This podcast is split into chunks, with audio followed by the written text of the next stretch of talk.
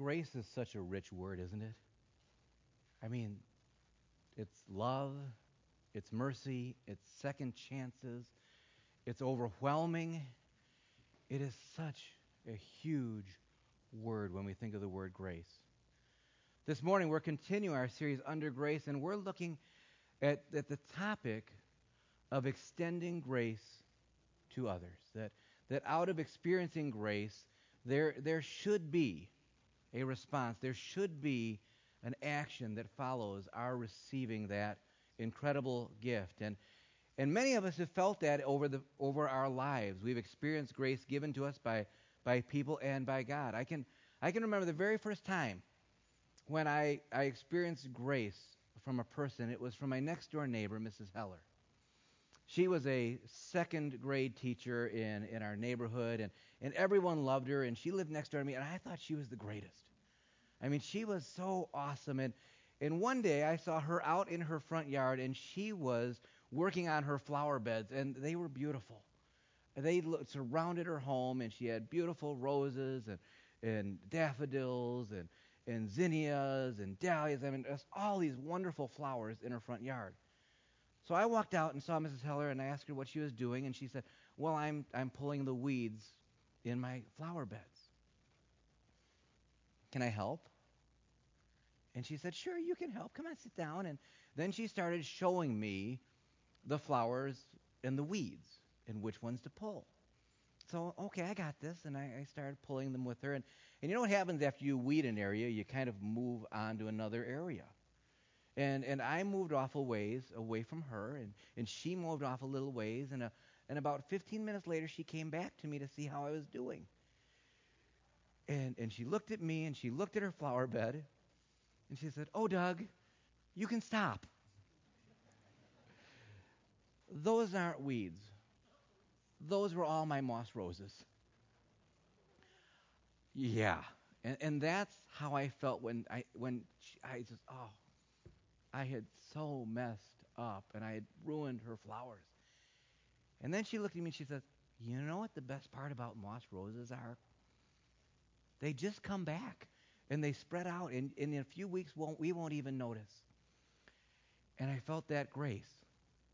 And she also reminded me that I should stay closer to her and only pull the weeds. But, but I experienced that grace, and, and it stuck in my head. I mean, I was five, and it's one of the memories I have as a kindergartner. The next time I experienced grace from someone was when I was 12 and I was in middle school and I was in woodshop class. And, and at that time, woodworking and tools were not one of my gifts. Let's just put it that way. In our class, we were building this um, birdhouse, and, and you had to use a drill press for it. And it was a standing drill press, and it this big, well, at least for me, it seemed like a really big tool because believe it or not, I was shorter then than I am now. And so it seemed huge. And in using the drill press, one of the things was it had an arm that came out from the from the main stand that you put your metal or your wood on, and then you lower the drill press into it and pull the drill press up. Sounds simple. The only thing you have to make sure is that on that arm you tighten it down really well so that when you press down with the drill, it doesn't give way and, and collapse to the ground. I thought I had this. And I had my board on there and I tightened down the arm and I pulled down the press and and I didn't have it. And that arm went all the way to the bottom. And since it was cast iron steel, when it hit the base, it shattered and made a tremendous sound. And all of my peers turned and looked at me. And then Mr. Rasmussen came over, and you know, at that time I thought he was about like 90 years old and the most grizzled, mean guy I'd ever. I really, we were kind of terrified from him, and and and he comes over and he looks at me, he looks at the drill press, and I'm like, and I'm failing the class and buying a new drill press. And he goes, "What happened?" It's kind of obvious what happened. I mean, I, I, I don't know. I didn't tighten it enough, and, and I'm sorry. He goes, It's okay. I think I have another sleeve in the other room. Now, I'd like to say that's the last time Mr. Rasmussen had to give me grace in that class. I also sent a, a sander right through a wall, too, but that's, that's another story. Um, it's not that funny. But, but the, the relief you feel when someone extends you grace is overwhelming. That's nothing compared to the grace we feel when we experience the grace of God. I grew up in a Baptist church, and trust me, I think I asked Jesus to be my Savior and forgive my sins lots of times because you know what? At most of the ends of the services, you had that chance and you could go forward. And I think, you know, starting in like second grade, I was on the move, you know, but and all of it counted. Please hear that it all counted.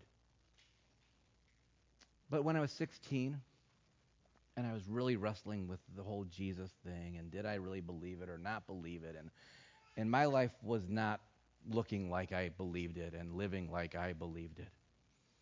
I went away for a weekend, and, and, and on a retreat, I experienced the grace of God and a richness and fullness that I can't I can't explain, but I felt and knew, and it changed my life. That's what grace is supposed to do. And ever since then, God has continued to show that grace to me. And there have been people that have come across my life and, and they have extended grace to me. And when we have those moments, it is such a gift. That's also what God calls us into is extending grace to others. On one occasion, Peter must have been wrestling with the thoughts about grace and forgiveness. And, and he'd watched Jesus in action, and he's seen Jesus forgiving people and extending grace to people. And, and he was wrestling it with it because he knew what the expectations were being a Jewish man. So as he's been wrestling with it, he comes to Jesus and he asks him this question in Matthew 18. Peter came to him and asked, Lord, how often should I forgive someone who sinned against me? Seven times? He says, You know, how, how many times do I have to extend grace to somebody before I can go, It's all good?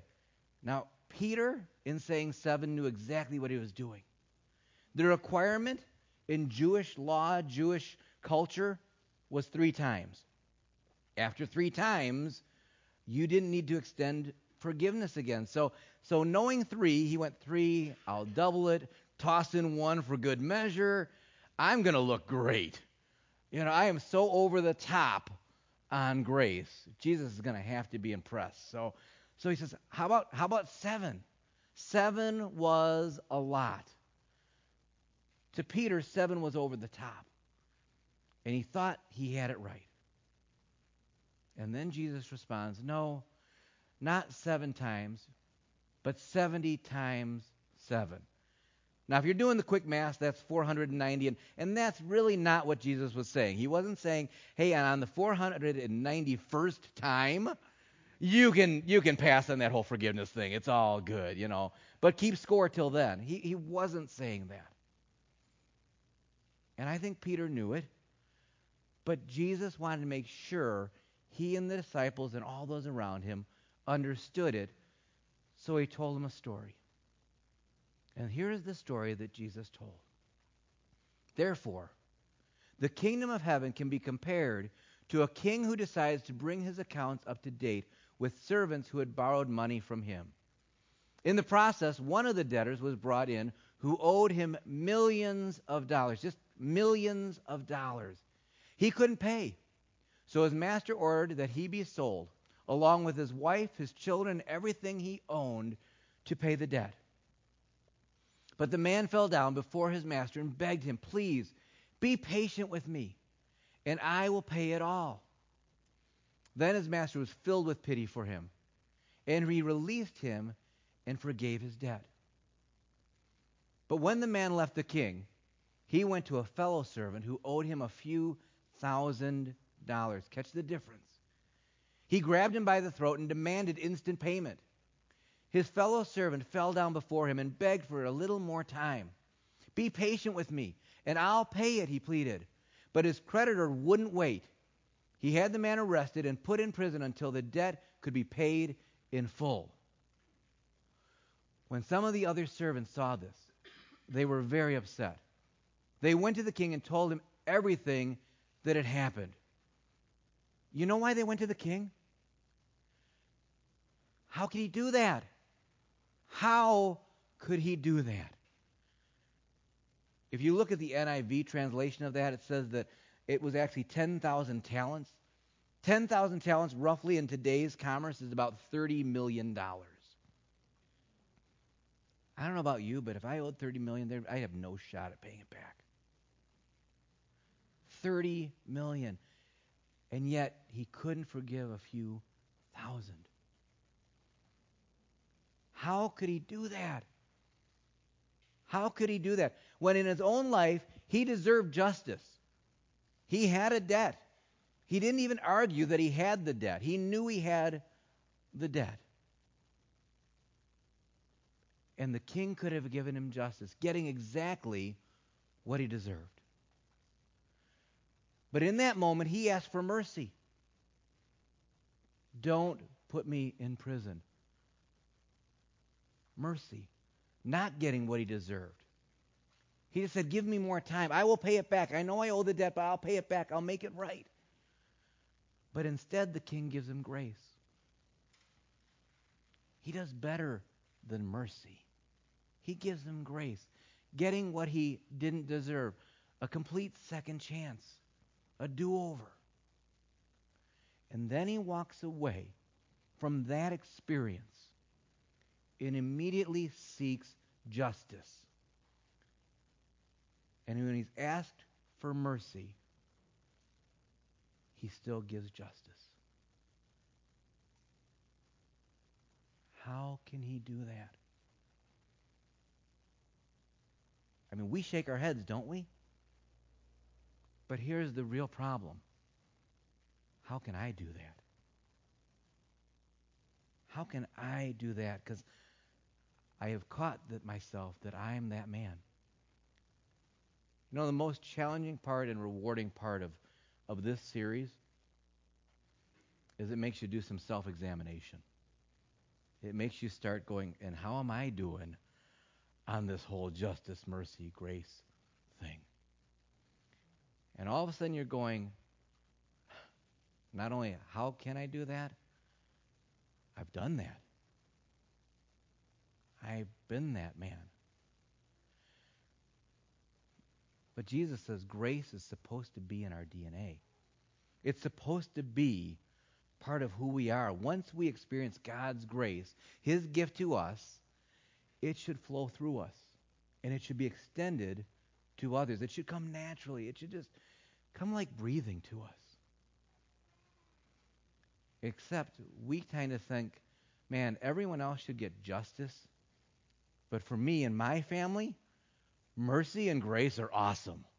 And Doug Mathers mentioned that a couple weeks ago that, that often we seek justice for others when they wrong us, when they do something. Boy, I hope he gets his. Boy, I hope, I hope, you know, somebody teaches him a lesson, her a lesson, right? But man, on our side, we're all about mercy. We're all about grace.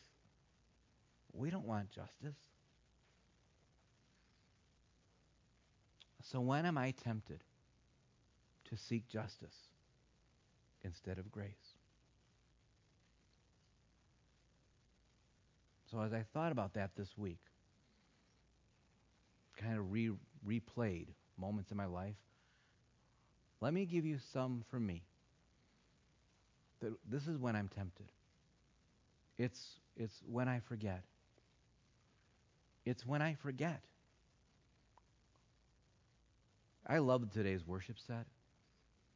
It's an incredible reminder of what Jesus did his life, his death, his forgiveness. But when I forget, that's when I'm tempted to seek justice.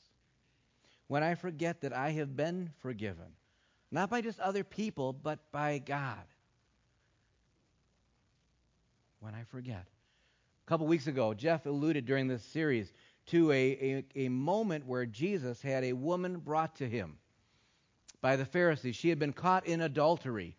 And they said, Hey, justice demands this woman should get stoned. Jesus, what do you say? And as you read that story, you find out he really didn't say anything more than, Whoever is without sin, throw the first stone. And then we find out that Jesus starts writing in the dirt. And, and you know what the frustration part of this story is? We don't get to know what he wrote in the dirt. I would love to know what did Jesus write in the dirt. And I have one, I have three different theories on this, and I don't know which one is the right one of what he wrote. But here's what I think: either he was writing their names in the dirt. Hey, first one that hasn't sinned, go ahead. John, Peter, Simon. And now they're doing some self evaluation, aren't they?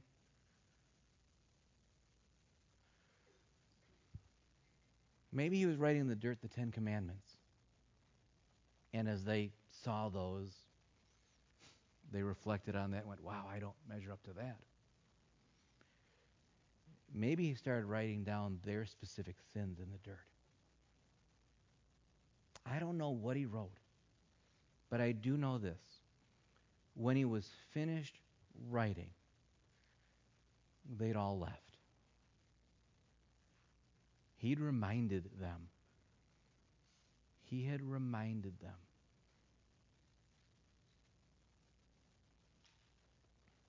I sometimes think if if I was there at that moment, what would Jesus have written to me?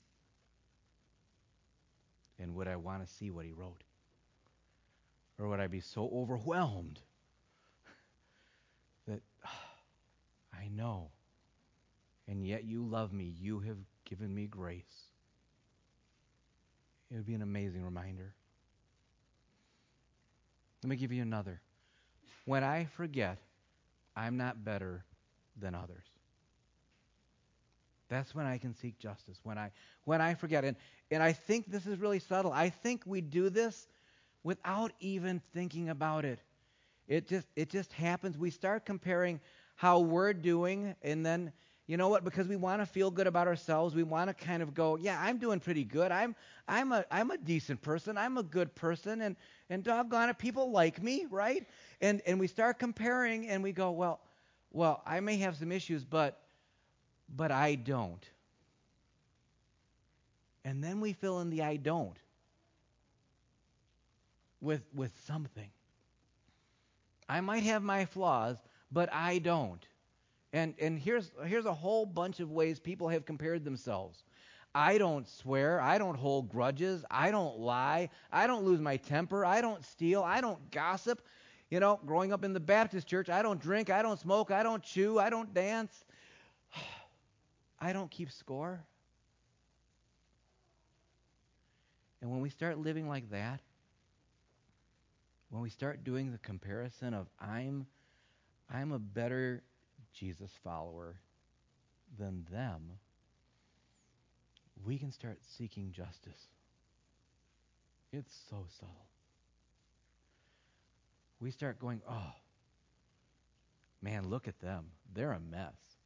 I'm pretty okay, but they're a mess. And maybe they should get theirs. They should get what's coming to them. Let me give you one more when I forget to think the best of others. When, when people have let you down, when, when people said, hey, yeah, I'll be there for you, and, and, and they're not there for you. When someone says, hey, yeah, I will, I will take care of that for you, and they don't take care of it for you. Sometimes it's when you're having a conversation and that conversation goes sideways and you don't know what happened, but but you know it, it, it went badly, or, or when that person's talking to you and, and they hurt you, or, or they're not responding in a way that, that really seems to appreciate you, what do you fill in the blank with?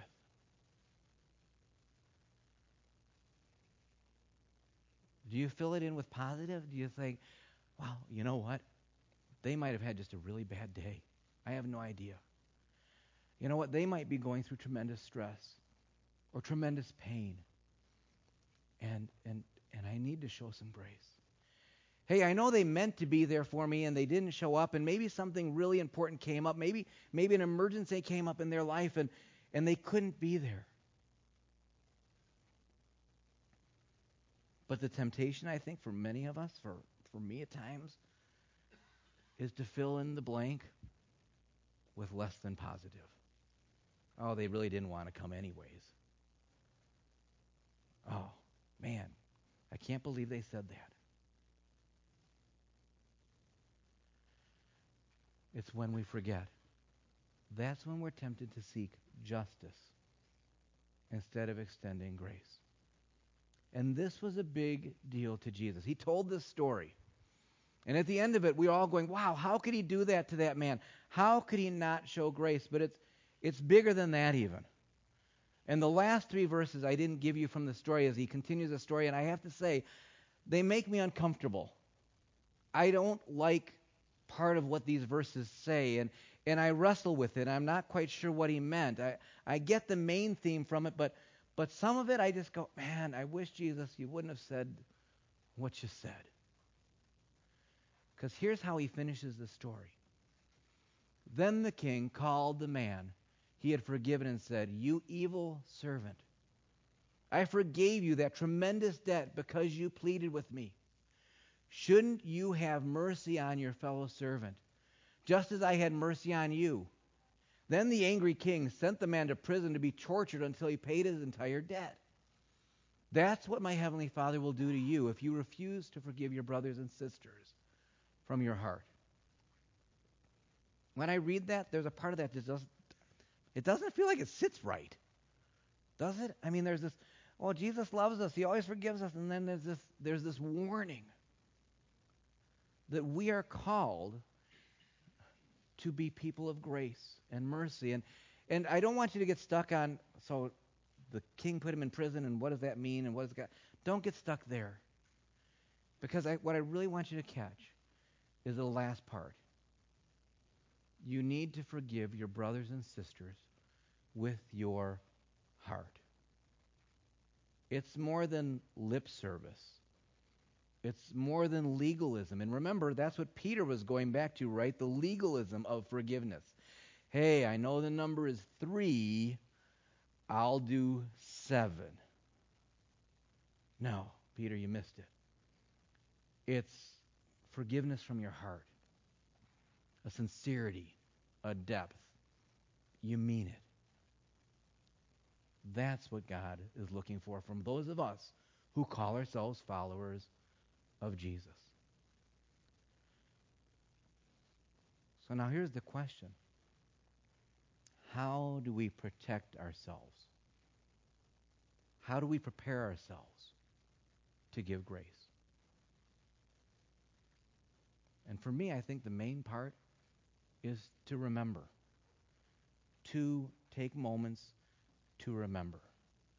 Remember what God has done for me. When I start to get my life out of balance, I tend to journal. And I am not a journaler. I don't like it, but I know I need it. And, and sometimes when I just feel real out of whack, I start to journal. And, and one of the parts I start to journal is I am thankful for. And that's an easy part. Thankful for my family, thankful for my job, thankful for my friends, thankful. That's easy.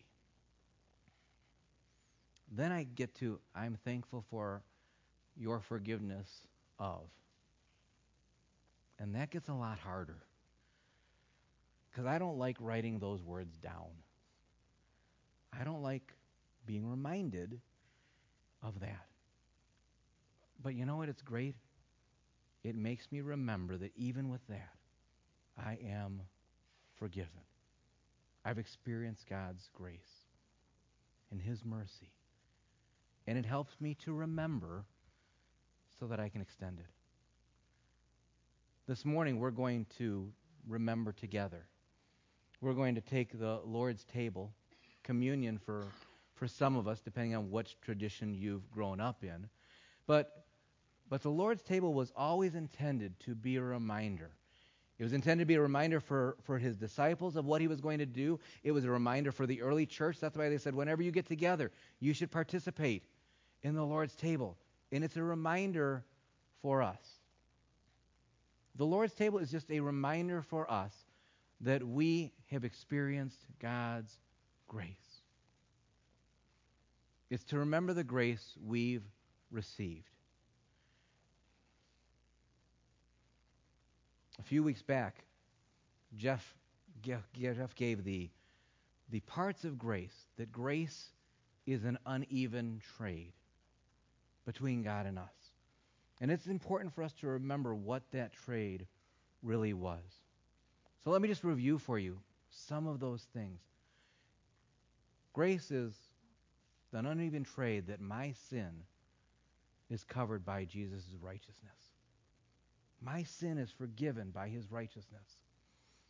My rags for his riches. No matter how much I think I'm doing good, comparatively, pff, it's nothing in comparison. My guilt for his innocence. That I don't have to live with all the regret, all of the shame, all of the failure. And my new life for his death. God is in the business of second chances. And we get to celebrate that. And when we remember these things, we can extend grace to others. So, in a few moments, we're going to take the Lord's table, we're going to take communion together. If you are a follower of Jesus, if you've said, Hey, I've made Jesus my Savior, He's, he's the leader of my life, He's the forgiver of my sins, I want to invite you to participate in communion. This morning, the hosts are going to be serving communion to us. And as they're going through the rows, back and forth, serving communion, the band is going to be to be playing and singing a song called Losing. I want you to take some moments to remember and also if if music is one of the ways you remember, look at the lyrics to this song, listen to the lyrics. They're powerful. And they, they put us right in the place we need to be so that we can extend grace. So when they serve the bread and they serve the cup, I want to ask you that you would just hold on to it. So that when everyone has been served, we will take the cup and bread together. In Luke 22, verse 14, we read this. When the time came, Jesus and the apostles sat down together at the table. Jesus said, I have been very eager to eat this Passover meal with you before my suffering begins. For I tell you now that I won't eat this meal again until its meaning is fulfilled in the kingdom of God. Then he took the cup of wine and he gave thanks for it. Then he said, Take this and share it among yourselves, for I will not drink wine again until the kingdom of God has come. He took some of the bread and gave thanks for it. Then he broke it in pieces and gave it to the disciples, saying, This is my body, which is given for you. Do this in remembrance of me. After the supper, he took another cup of wine and said, This is the cup of the new covenant between God and his people, us. An agreement confirmed with my blood, which is poured out as a sacrifice for you. When we take communion. It's the greatest opportunity for us to remember the grace we've received and the grace we're called to extend to others.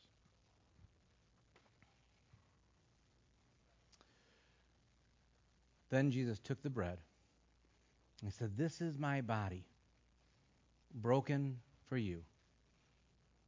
Take and eat in remembrance of me.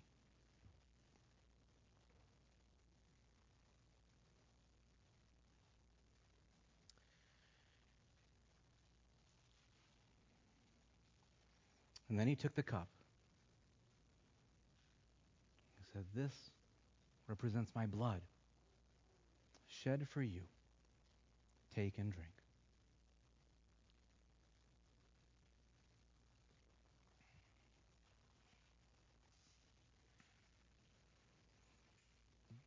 Now, you may think that's the to do from this message. It's not. It's actually the preparation for the to do.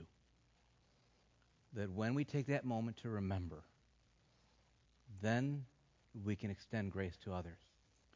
The to do this morning is actually a reflection. Taking that moment and searching our hearts, searching your mind, replaying the last week, the last month, maybe the last year, and go, God, show me. Show me the people in my life where I have sought justice when you would have desired grace. And if God shows you that person, they, you know, a name pops into your head, you're like, oh, I hate when this happens. I don't want you to just brush it off, walk away, think it'll go away if I just, you know, move on, get busy. If God is touching you and showing you that there is a person in your life that you need to go make things right with, that you need to go extend grace to, I want to encourage you this week to begin that journey. Let's pray. God, we are so thankful for the grace you've extended to us, for your love, your mercy, your forgiveness, a new life. God, let us be people that that comes naturally to. May we always remember how you have shown mercy and love and grace to us. And this week, God, help us to extend it to those that need it. In Christ's name we pray. Amen. Have a wonderful rest of the Memorial Day weekend. We hope to see you back next week.